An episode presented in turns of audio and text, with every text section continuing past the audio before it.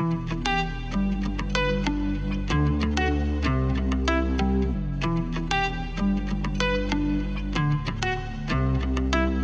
everyone. Welcome back to Making Sense of Cents. Well, what a week it has been from the elections to FTX, crypto's largest exchange, filing for Chapter 11 bankruptcy last Friday. Sam Bankman Fried, also known as the next mogul of crypto, hailing from the Bahamas, saw his net worth literally plunge overnight with funny money from roughly 16 to only 1 billion due to uh, crypto's plunge and not real hard assets. Um, and also the lottery win and mass layoffs across big tech social media platforms, from Meta laying off more than a thousand workers, which is a record amount ever for the company, uh, to even Twitter laying off more than 3,500 employees, uh, to the lottery. um, that big news around uh, the win. Uh, there was one out of a 200th millionth chance of winning that prize, but it was actually accomplished by someone. And of course, the lower than expected inflationary report that came out last week, below 8%. Hooray! Although the Fed doesn't plan on tapering back just yet, this is a great sign that they may pull back with aggressive hikes into 2023, Q1 into Q2, and with the latest PPI producer price index reading also coming out this morning of currently November 16th, this is even grander news. Uh, time to celebrate that inflation has officially peaked in the US, while overseas in England, it's currently raging above 11%, which is a record not seen in more than 40 years there. Luckily, nothing lasts forever, as we've seen with rate hikes and rampant inflation here in the US, and only time will tell on when the ECB over there will have to hike as aggressively as, as Powell did in the Fed here in the States. Well, is your head spinning yet after all this news? Hopefully not, since if you're concerned about possible layoffs on the horizon or even election results that are still trickling in, and there seems to, to have been, been um, runoff elections that will be going on in December, or if if your crypto holdings have completely plunged, or you may be uh, in in the NFL and wondering who the prize ad spots will go to now. Whatever boat you may be in, whatever questions may be lingering, always planning for the worst and hoping for the best will always be in your best interest, especially when the good times still last and prevail. During bad times, we tend to over rationalize due to short term panic and become more emotion prone within our portfolio to outside just life decisions and may not make the most wise moves during that time. And as a result, we must always stay prudent and rational, and most importantly, also consistent um, throughout the way. And, and to confirm you aren't blindsided by all the extraneous macroeconomic climate headwinds and results happening throughout the world right now, it's best to develop a plan you can trust and periodically monitor your risk tolerance through to just make sure it isn't so aggressive that every time the market is down, let's say 5 to 10%, your behavior or perspective won't flip flop and change. If it does, and you find that you're more aggressive or your personality has completely flipped on its head, that means you're either taking too much or too little risk uh, that you clearly cannot stomach.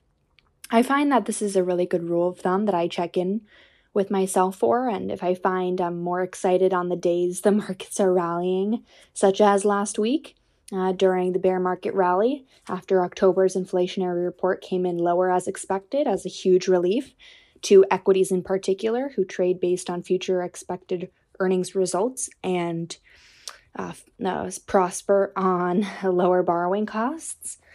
Um, with this inflationary report recorded below 8%, risk assets soared.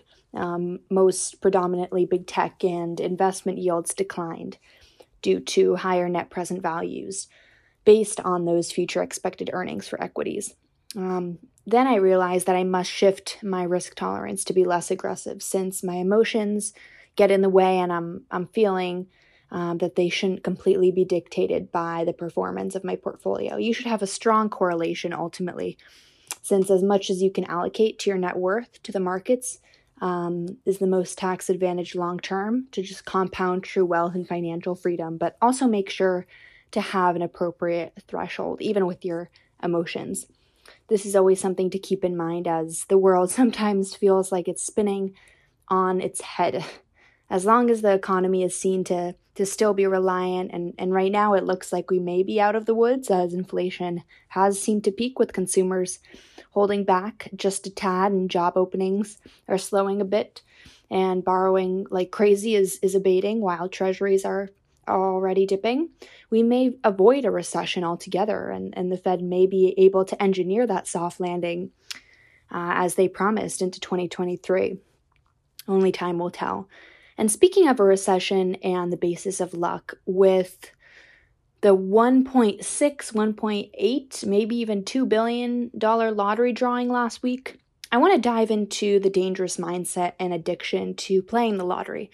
Now, the reason the Powerball has climbed that high, besides just more buyers um, buying ticket sales and, and in turn increasing the jackpot total, inflation, interest rates, considering inflation, um, have all played an effect here um, with decreasing our purchasing power with too many dollars chasing too few goods. It inflates the price of things, including the lottery ticket. And whenever I see a jackpot get higher, ironically, more people end up playing.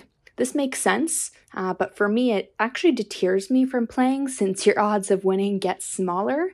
And what strikes me about looking back in history at lottery drawings across the board from the past few decades is that during the worst economic times, people actually prefer to gamble even more and splurge on tickets in Vegas. For some reason, they feel luckier and in more hope that they may magically be saved. This is one of the most dangerous mindsets to have, not to mention just incredibly addicting and inopportunistic, especially in the long run, and playing anything from gambling to options trading should be taken moderately and not a monthly, let alone weekly or daily habit. Definitely not. Uh, maybe yearly is fine, like I do. But just like active managers do not historically beat out passive ma- managers over time, the same goes for believing you hold the keys to the kingdom and have somewhat of a better chance of winning when your financial circumstances aren't faring as well. Flip that narrative on its head instead and, and play when your discretionary income says you can and it can cover all your living expenses.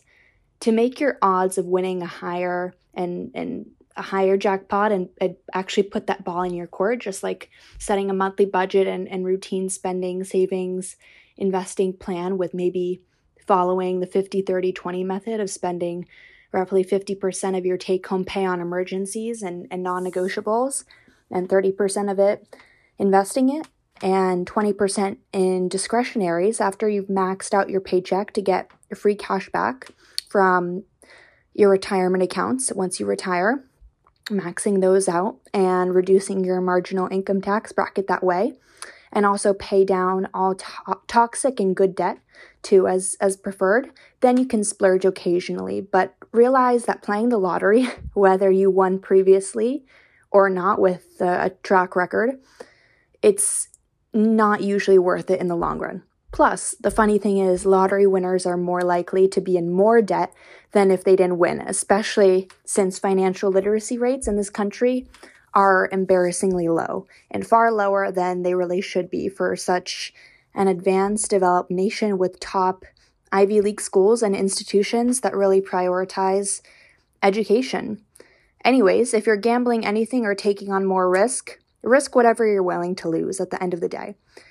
More risk does not per se guarantee more return it could, but more often than not, especially when you're gambling in the lottery, timing and luck is un- uncontrollable and it's not in your court. It's not in your control.